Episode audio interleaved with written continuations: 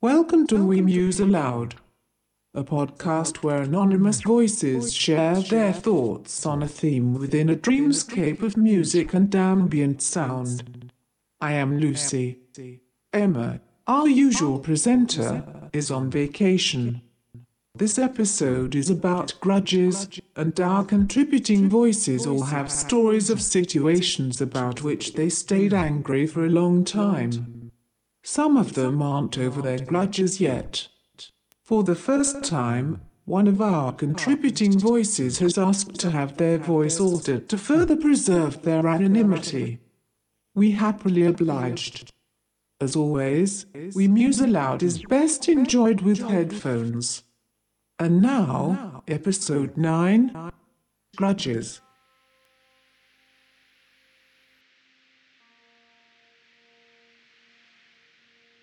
No, generally I am not a person who holds a grudge.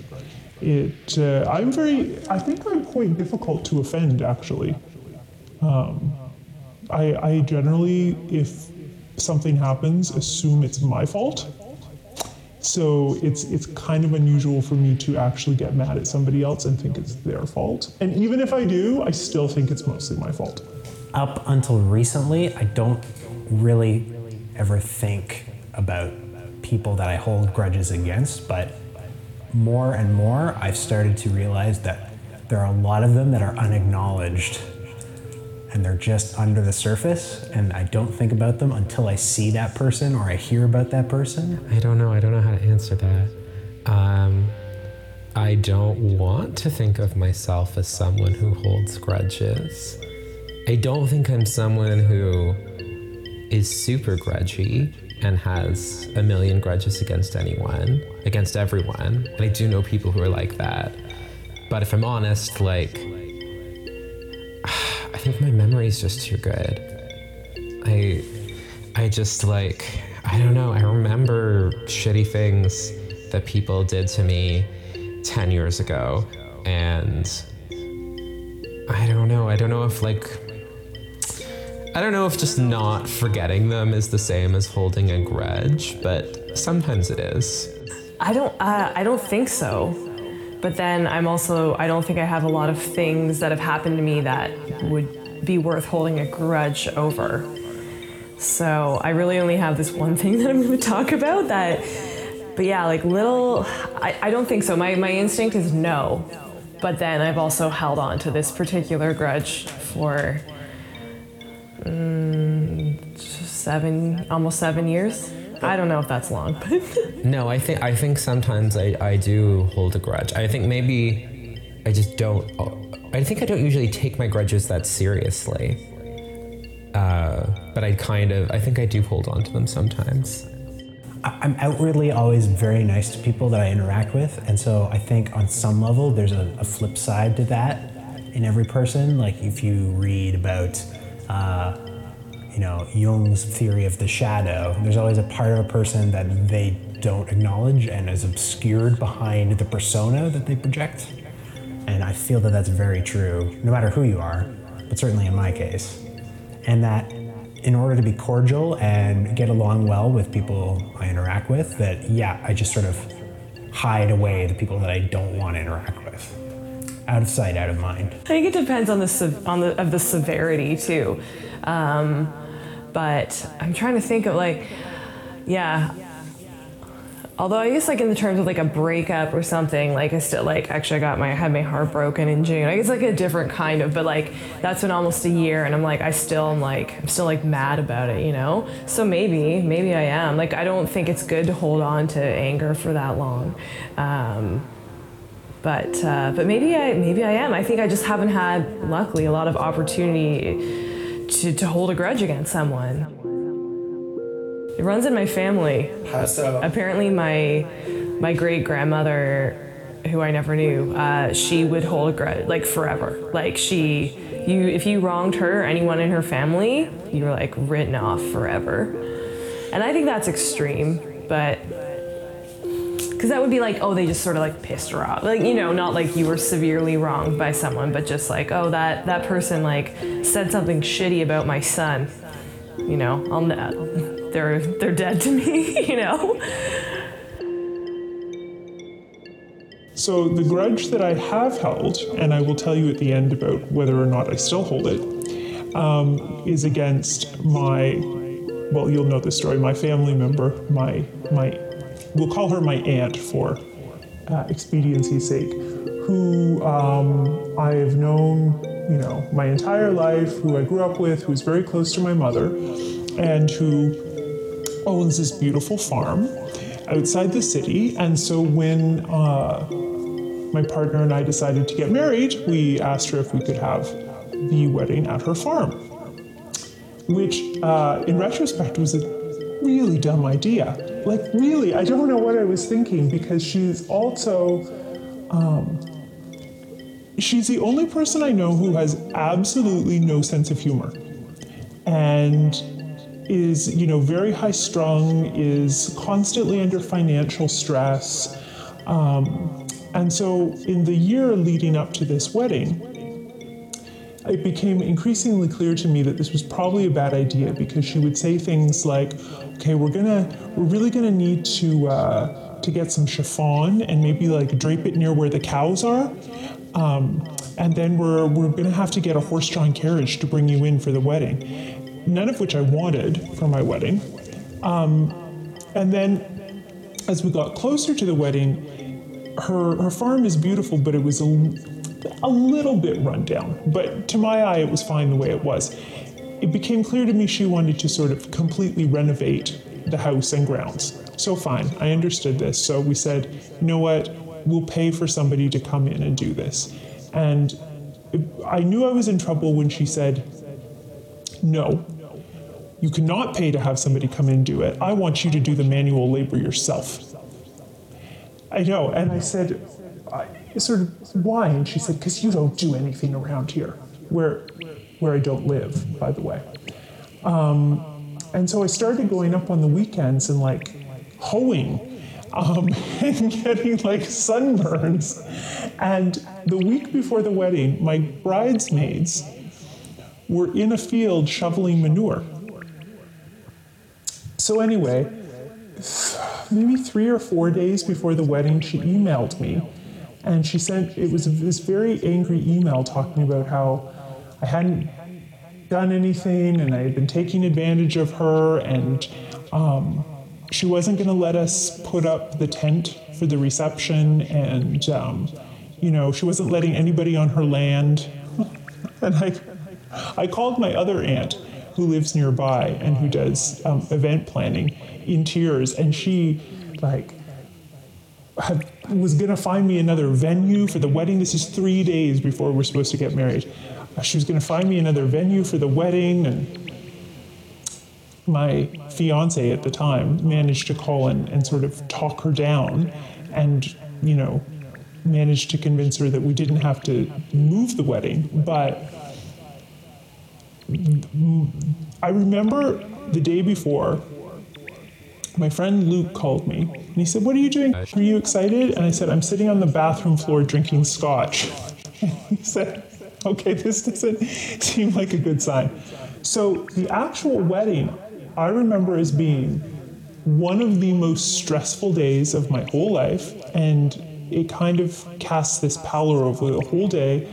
Um, you know, I was I'm, I'm very timid and I hate it when people are mad at me. So I was just afraid she was mad at me the whole day. And, you know, she was going to sit at the head table with us. And then she said she didn't want to sit there. And then she said she did want to sit there. Then she yelled at my mother, who had literally just had surgery for cancer, um, and said that this was all her fault and she should have stepped in. Anyway, the conclusion of this was that we went back the day after the wedding, cleaned that place from top to bottom. Um, I made sure I didn't leave a speck of anything anywhere, and then I left and thought, I, am never going to see this person again, which I haven't. It is now four years later. And it's so strange that you're doing asking me this now because two days ago was my birthday, and I received a message from her. First I've heard, had in four years, saying, as though nothing was wrong, Well, happy birthday. Um, hope you're doing well. You should come visit sometime. So, the funny thing about this is, is that in the last few months, I've kind of realized that humans have a really hard time being humans. And that people do things not because they're trying to hurt you or be mean or or because they're terrible people, but because they just don't know how to be human. And nor do I, and that sort of the ways in which I'm fucked up rubs up against the ways in which they're fucked up, and it just causes lots of problems. And so I had thought kind of recently about this person, and I thought, oh, the, the effort it would take to be angry is just not worthwhile. Um, you know, it, it was probably half of it wasn't even related to me, you know, and half of it was that I wasn't clear about what I wanted. Um, so when she sent me this message, I sort of thought, well, this is nice, but I don't really want to spend time with her anymore. So I just sort of wrote back and said, like, yes, hope you're doing well too. All the best. um, which is a bit awkward because we are actually related to one another and will at some point have to see each other again.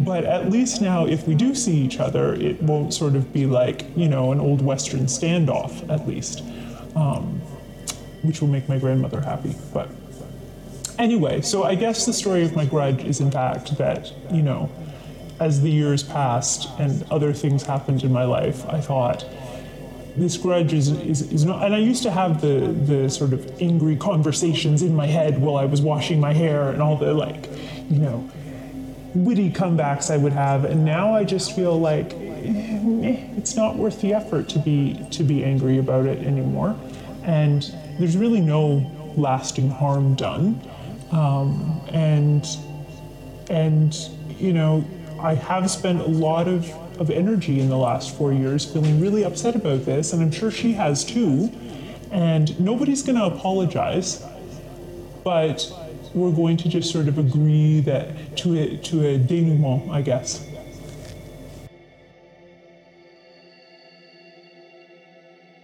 Uh, well, I don't think that people in my past come up too frequently, except, you know, now that everybody's on social media, it's kind of impossible to block everybody out of your life that you don't interact with. There's always some reminder from the past that comes up.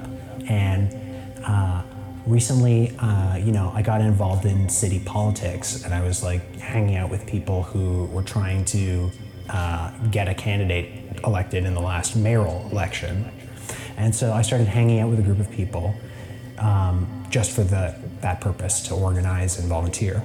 And then over one of their social media feeds, I kind of encountered somebody that I really didn't want to encounter. They were like, be, they were being retweeted. so it was coming up on on my screen for like this face from the past, and it was somebody who had started a disinformation campaign around my activities, and I remembered like like almost none of this until I just saw caught a glimpse of that face, and it all came back to me, and I was like this deep well of hatred that was untapped just came rushing to the surface. It was the most bizarre thing.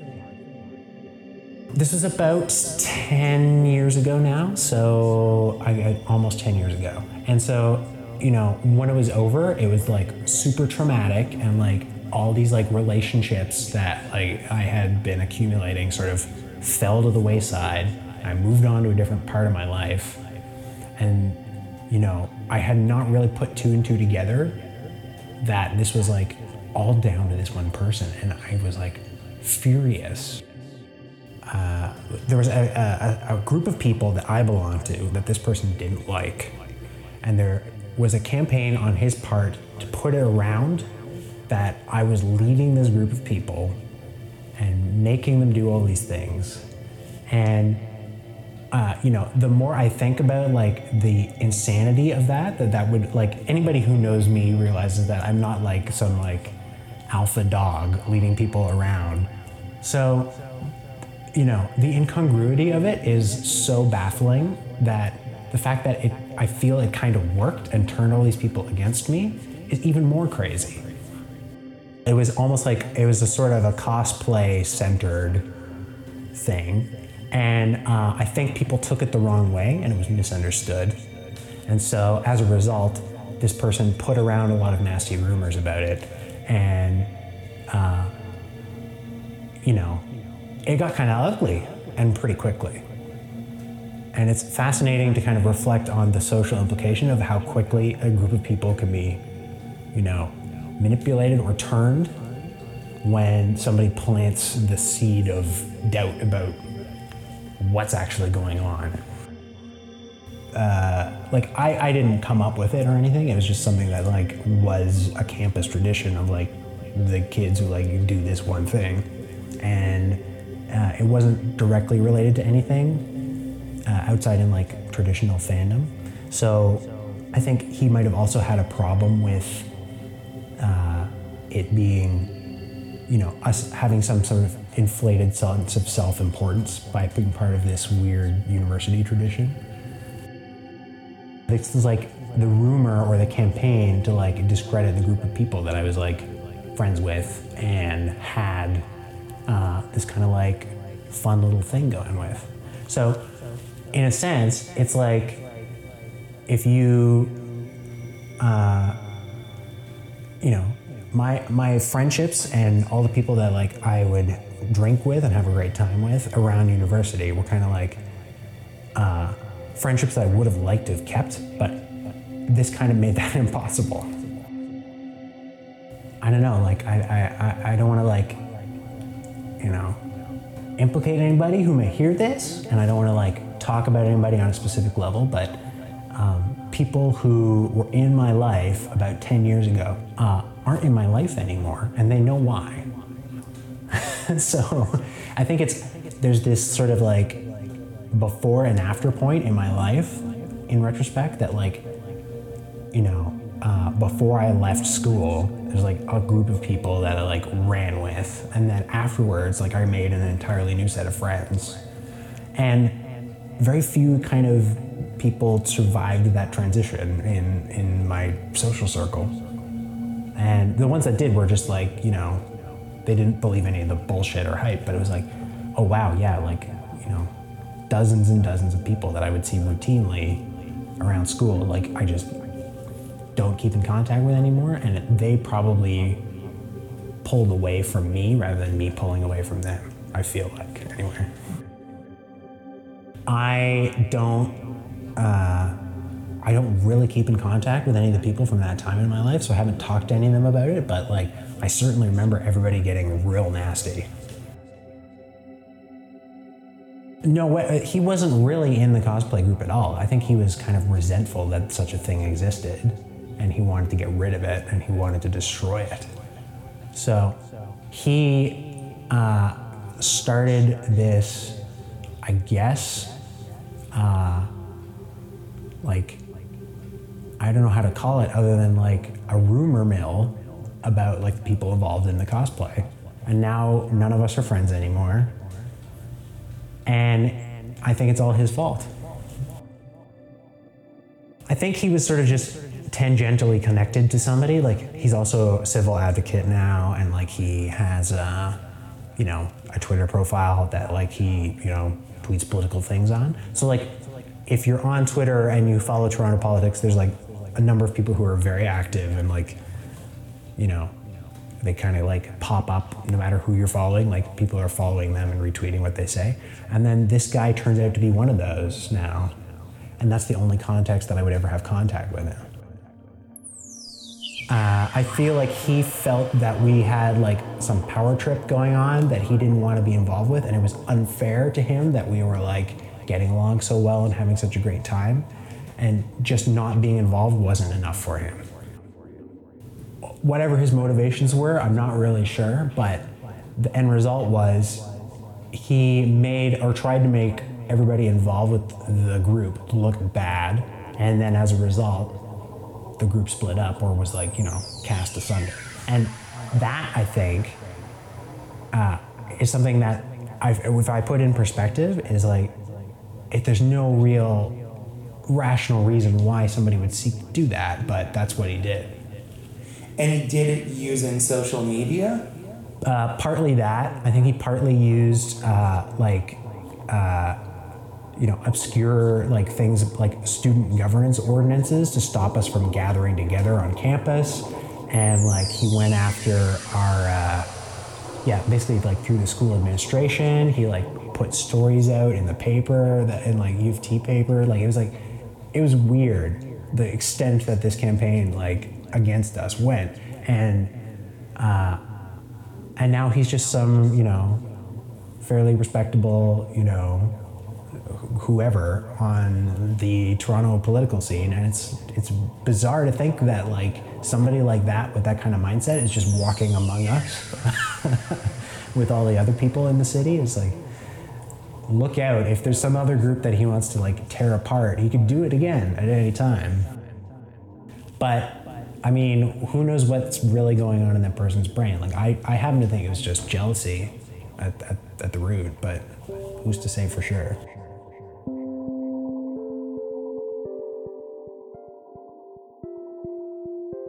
At my um, 25th birthday, I had a big a big party. This was 2009. Um, I was I was in a relationship at the time, and my ex had told me he had some surprise trip planned for me at the end of August that we were going to go on kind of for like for around his birthday but just as like a but a thing for the the both of us and I'm I have a weird like ability to kind of guess things like with very little information it's just a very kind of instinctual like I, I've done that with like gifts and things where I'm like, oh, I just like I just know. So he he actually tried to like steer me off of the path. You know, he's like, oh, we're going somewhere south. So I was like, okay, cool. Like can't be anywhere too expensive. We're probably just gonna like maybe we're gonna go to Mexico. Like, but it was su- it was super exciting, and I had no idea. And I I like being surprised. I don't want to. I'm not gonna try to figure it out. You know, so. I, I had this vague idea, but I knew it was a surprise. Um, part of me was like, I wonder if he's gonna propose. Like there was something in the back of my mind that like maybe that was gonna be a thing, It's something we kind of talked about. So anyway, so I'm going about my business, looking forward to this mystery trip at the end of my summer. So I have a birthday party. Everyone's super drunk, my ex included, and what I didn't know is he'd been like going around telling certain people about this surprise because he was so excited about it. Um, so I was oblivious to all of this. So one of my friends was pretty, pretty in pretty rough shape. So I offered to walk her home. She lived like you know not too far away, and um, we were walking, and she's like, "Oh, like I'm so happy about you, and you know your your boyfriend." And she's like, "Oh my God, like the surprise he has planned for you is so crazy. Like I can't believe he's gonna take you to Paris and propose to you." I was like, "Wh- I was like, you did not just say that. You didn't say that. You didn't. And she was like, oh, shit. Oh my god. No, I shouldn't have said anything. And I was like, are you fucking like you're but you're serious? She's like, oh yeah. He like told me tonight. He said he was. He's been like trying to trick you and said you're going somewhere south, but you guys are actually going to Paris.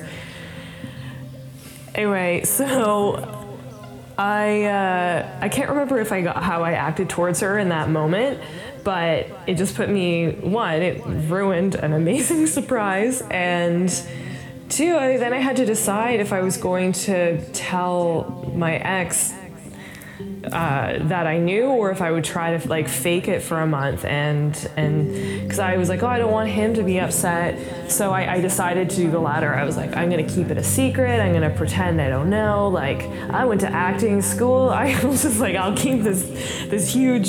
It's like a secret upon a secret kind of thing. So I like tried to like fake it all the way to when we were at the airport and he like showed me the tickets and stuff but and it was still exciting but oh my god like I just I, I would have been so surprised when he when he showed me the tickets at the airport. And I was just like this this girl robbed me of that. And we weren't we hadn't been friends for that long. We had like a kind of like fast and furious friendship where we worked together and we hit it off and we hung out a lot. Um, but we'd only been friends for about a year so it wasn't um, it was pretty easy for me to just stop being friends with her which i did i i like never i don't think i ever spoke to her again um, we're still facebook friends and uh, I remember seeing maybe a year or two ago her posting that she got engaged, and I took everything in me not to comment, like, I really hope someone didn't ruin the surprise for you. like you did for me. Anyway, so yeah, I don't think I'll ever forgive that person for doing that. So I think it was about seven or eight years ago. I saw, and this was back when I used to write theater reviews uh, online, and I had seen this guy's solo show. We shall call him Greg at the Fringe, and I remember really liking it. Now I don't even really remember particularly what it was about, but it was just sort of a, a funny confessional solo show, a bit of a kind of stand-up-y vibe, but more storytelling. And I remember thinking it was great and writing a really lovely review of it and saying like everyone should go see this. It's a really fun show. And then the next year came around. I think I think I might have even, you know, put him into my fringe preview and was like, "Oh, this guy's coming back with a new show. Like that's I'll definitely go see it." And then I went to go see it. And it was when Comedy Bar was still a venue for the Fringe. And I went with Morgan. And the sightlines in Comedy Bar are pretty bad, especially if you are a shorter person, which Morgan is. So she insisted that we sit in the front row. And that was sort of where it all went wrong because this guy's doing this show. And again it's you know it's so long ago now i don't really remember the subject matter of the show but it was another sort of confessional storytelling jokey show. But he saw me sitting there i was right in the front row and his eye just kind of kept going to me. And i don't know i feel like it was maybe just not was maybe not the best uh, run of his show. Uh, I feel like maybe the house wasn't super packed, and maybe it was a sort of might have been like a weekday afternoon performance or something. It was just sort of like not the best energy, and and I and I found watching the show, I was like, oh, this isn't quite.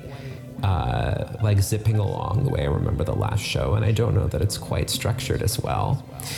And then he started doing this thing where he was like picking on me. And he kept, you know, and I was sitting right there. And then he kept uh, picking me up because of my hair and saying all of these things about just sort of making fun of me for having red hair. It wasn't a show that was about having crowd work in it. These were just sort of like throwaway ad lib things uh, that I wasn't expecting and didn't feel like uh, I deserved particularly. But he just kind of kept coming back to it. And I feel like it was this thing where every time he was sort of losing the crowd, he would sort of use me as a scapegoat and kept sort of pointing out to me again and being sort of like, oh, it was. I feel like it was a bit of a like, oh, you didn't like this la- that last joke. Like, look at, uh, you know, ginger nuts over here or something, right? And it got to a point where he made you know the, the sort of the final joke that he made at my expense uh, and i almost walked out of the theater but i didn't was something along the lines of like you should just kill yourself uh, you know, or you should jump off a cliff or something. It was something about like me killing myself because I had red hair. And it went over like a lead balloon. Like the whole room, I think, was sort of like, oh, that was not funny. That was incredibly mean spirited. And you've kind of, now you've like actually lost us. And it was nobody laughed, and there was just some sort of like, awkward groans, I remember. And then I just kind of sat there for the rest of the show, giving him this like death stare, basically. So then, and of course, what he didn't realize at the time was that I was there to review his show. And then I'm also somebody who had like previously given him a really lovely, like, kind of rave review. And I remember I even had to sort of argue with the editor because they, were- they was they were very intent at the time of that blog on only using um, the like, first person plural. Everything had to be we. And I was like, look, this is a very specific uh, experience that I had. I am mad about it. And I want to talk about what happened to me. And I want to use I. I want to explain the story. And I wrote something, and I have not read it recently, but it was, I know it was very scathing. I think it was probably, I would say it was probably like overly angry, angry and emotional. And I think it had a headline that was something like, this person, Greg, hates gingers and uh, explains how I didn't, you know, on top of not thinking the show was as strong, like this kind of really ugly thing happened in the middle of it that I thought was really uncalled for. And I remember it was, yeah, it was a kind of a controversial uh, post at the time because I, had had to sort of fight to be able to do it at all. And then there were as there always were, you know, there were people getting upset in the comments. Uh, and a lot of people are saying to me, like, oh, because it was a comedy bar and it was a comedy show, you can't sit in the front row at a comedy show and not expect to have the person make fun of you. And I was like, well, but it wasn't even really a stand up show, it was a fringe show that was using this venue. And I don't know, I think I like stand behind my feeling that those remarks were over the line and uncalled for, and at the end of the day, just not funny, just not a joke. Uh, and then, you know, as the years went on, I stopped writing reviews as I started working more as an artist myself because it just, I felt like it, it was starting to get into a couple of awkward places, and I didn't want to be, uh, I didn't want to deal with it anymore. So I stopped writing reviews, and I did more shows and I started doing uh, fringe tours in the fringe circuit myself. So, and this guy, Greg, was also a pretty active fringer. So for years now, we've both been on the scene and we've been on the circuit. And it had there haven't been that many times actually where we've both had shows in the same city at the same time but definitely, you know, we had a lot of mutual friends and acquaintances. I'd see him around. I'm sure he would see me around. And uh, I don't know, I never saw another one of his shows. I doubt he ever saw one of mine. And oh, I remember too, there was this one point years and years ago, he tried to add me on Facebook and I thought it was so strange. And I sent him a message back, uh, and I said, like, "Do you honestly think we're friends?"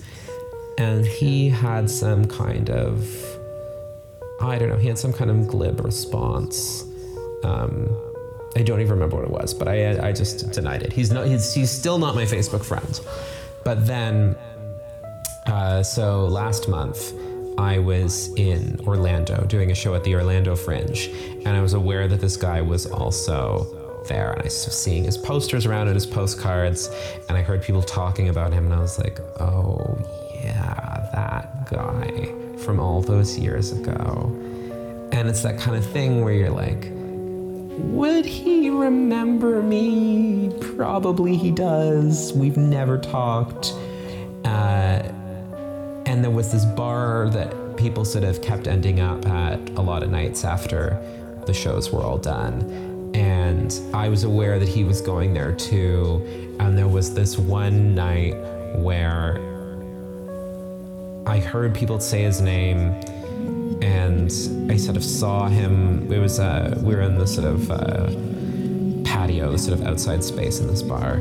And I saw him across the lawn and I was like, oh, I mean, I haven't seen him in seven years, but that's him. And we're both sort of avoiding each other throughout the night, but it got to a point where we wound up kind of by accident, sort of standing back to back, right next to each other.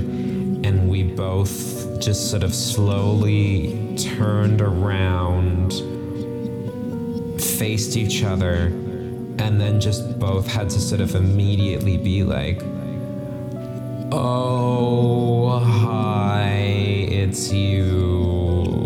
Yes, I remember you. I know who you are. I remember this whole thing. And we very quickly hugged because it just seemed like it was a very friendly atmosphere. We'd had a couple of drinks, and I was like, it's so awkward. Maybe this is the only thing to do. And we talked about it, and he said, you know, definitely he did know who I was and had seen me around and had always felt weird. And uh, he talked a lot, actually. Talked more than he listened to me. Um, but that that's fine. And he told me how you know, he kind of had always had this Google problem ever since, and that my article is one of the first things that comes up if you Google his name.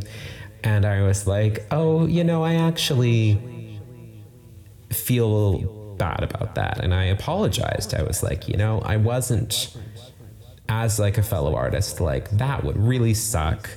And I cert- I never thought when I wrote that, like, this is going to be something that's going to f- follow you around online for the rest of your life. Um, and you know, again, I mean, and I haven't gone back to to read what I wrote since, but when I remember it, I just sort of think like, well, it probably was more emotional and angry and personal than it needed to be.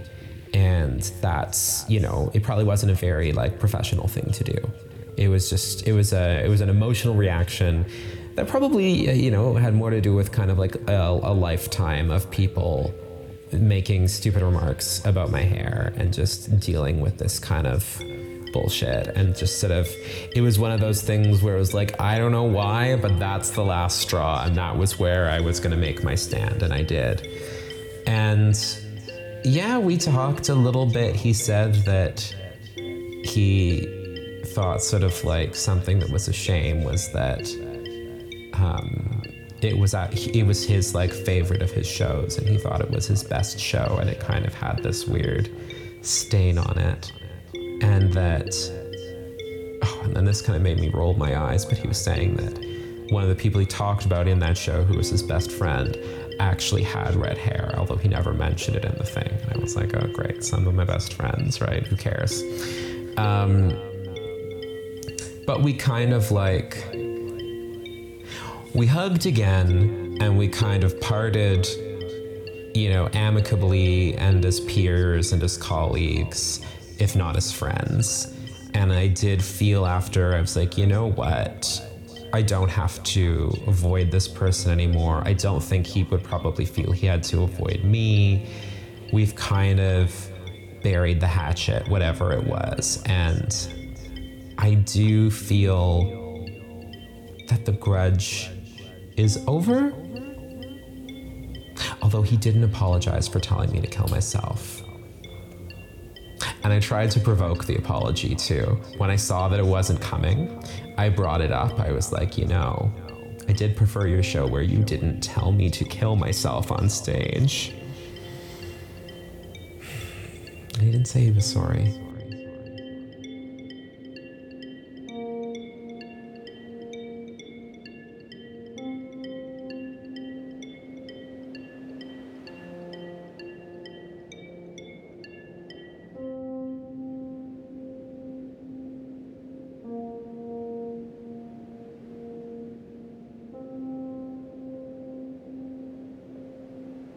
Thank you, as always, for listening. This episode's contributing voices are Johnny Walker, Ruby Magnitude, Clarissa Starting, and Botley Smith. The music was composed and produced by Ron Kelly, and the sound design and production of each episode are his work as well. If you have enjoyed We Muse Aloud, please help us to grow our audience. Subscribe rate and review us on iTunes. Like us at facebook.com slash we muse aloud and follow us on Twitter at we muse aloud. Our 10th episode, coming in two weeks, will be the last before a summer hiatus, and we will return in the fall with a run of new episodes. This episode is respectfully dedicated to everyone who lost their lives in the massacre in Orlando on June 12, 2016, and to all those who remember them. The grudge you hold against everyone who willingly slows the process of gun control in America is entirely justified. We share your anger